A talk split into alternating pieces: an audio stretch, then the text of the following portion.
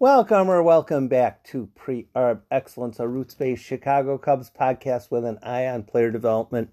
And this morning, I'm looking at the clock. It's not 11:15 yet. It's not 11:15 yet, and I have already mulched two podcasts. Figured them out, talked my way through them, got them done, hit save went back and decided, you know what? I'm not even going to release that podcast. I'm not going to release that podcast. I'm going to delete it. I'm going to do a different podcast. So I did a different podcast, went back, checked on some stuff, came back, deleted that podcast as well. This is my third try, my third try. First off, Paul Sullivan floats a rumor that he's seen Brennen Davis at Wrigley Field. Brendan Davis is not at Wrigley Field. Um, the also the Cubs website was down slash inaccurate for a while, and Greg Deichmann had not been listed on the Cubs 40 man roster. He was on the 40 man roster but he wasn't listed on it. But he was on it, but he wasn't listed on it. Kind of a Schrodinger's cat kind of a thing. But uh, now I have a podcast to to get to, to talk about, to release. And Greg Deichmann is being activated. Jake Arrieta is being saved any humiliation, at least for today. And Jason Heyward is going on the injured list uh, finger injury. Yes, air quotes on that one. Uh, but Greg Deichmann, uh, I didn't see the lineup. I didn't see the lineup, but it sounds like he's hitting fifth. Let him play. Let the kid play. Uh, he should be a legitimate right fielder. I wouldn't say he's fast, but he's been hitting leadoff in Iowa. He's not a slow defensive player, not a slow base runner. Um, he is totally capable of playing right field. The arm is there. The ability to track fly balls is generally there. Right field and Wrigley can be tough. So, yeah, there might be some um, development necessity concerns, all that kind of stuff. But yeah, Greg Deichmann is going to be in right field.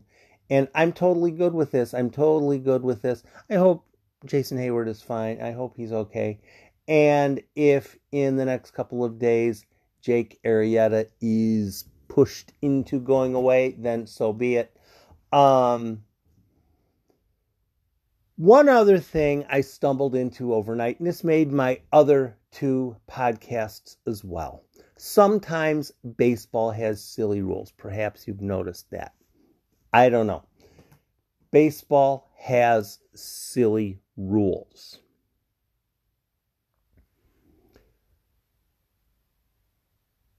When the Cubs made trades, they acquired two players who were on the 60 day injured list. One of them was Nick Madrigal, and one of them was Pete Crow Armstrong, who is currently assigned to the Myrtle Beach roster. And Pete Crow Armstrong has a broken collarbone. He's not going to play for Myrtle Beach. Not going to play a little bit for Myrtle Beach. And uh, just like Nick Madrigal, he's done for the year. But he's on the 10 day injured list, not the 60 day list. So I sent to my person that I asked these sorts of questions to, Arizona Phil, and he said that for one reason or another, and I didn't understand it, didn't want to push it, didn't want anything. Madrigal can go on the 60 day Cubs injured list as soon as Sunday. Why he has to wait nine, ten days, I'm not entirely sure. But you wouldn't put him on the 60 day injured list anyway until another roster spot is needed to be taken up. So, with Jason Heyward on the 10 day injured list, I should probably update this little article I was working on. Um, with Jason Heyward on the 10 day list, um, at some point the Cubs might wish to add an extra player to the uh, 40 man roster, which would necessitate moving Madrigal to the 10 day list, which apparently, by the sounds of it, they can do as of Sunday. Now, they don't have anybody they absolutely, absolutely have to call up, but as the season progresses, I put together a check down list.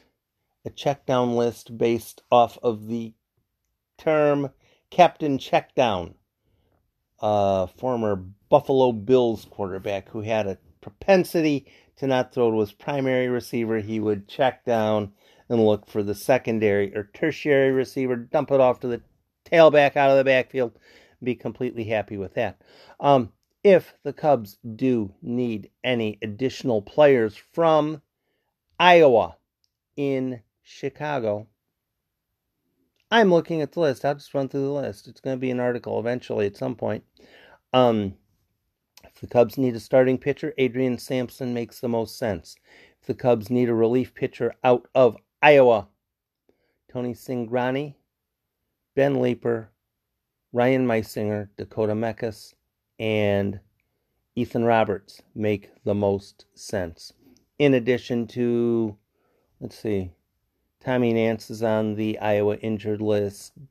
Dylan Maples is on the Cubs 10 day list, etc., etc. Catchers, if the Cubs need another catcher for whatever reason, Taylor Gushue and Erick Castillo would make the most sense. They need an infielder. Alfonso Rivas, Abiatal Avelino, and Trent Giambrone make the most sense if they need an outfielder, even though they have called up Greg Deichmann and have Jason Heyward waiting on the 10 day list to come back once his finger is healed. I would go with Michael Hermosillo once he is healthy. But the big news is Greg Deichmann is on the roster today and apparently is in the lineup after being scratched last night in Des Moines. Jake Arrieta still on the roster. Jason Heyward is not. It's going to be a fun weekend. Um, I hope the Cubs represent.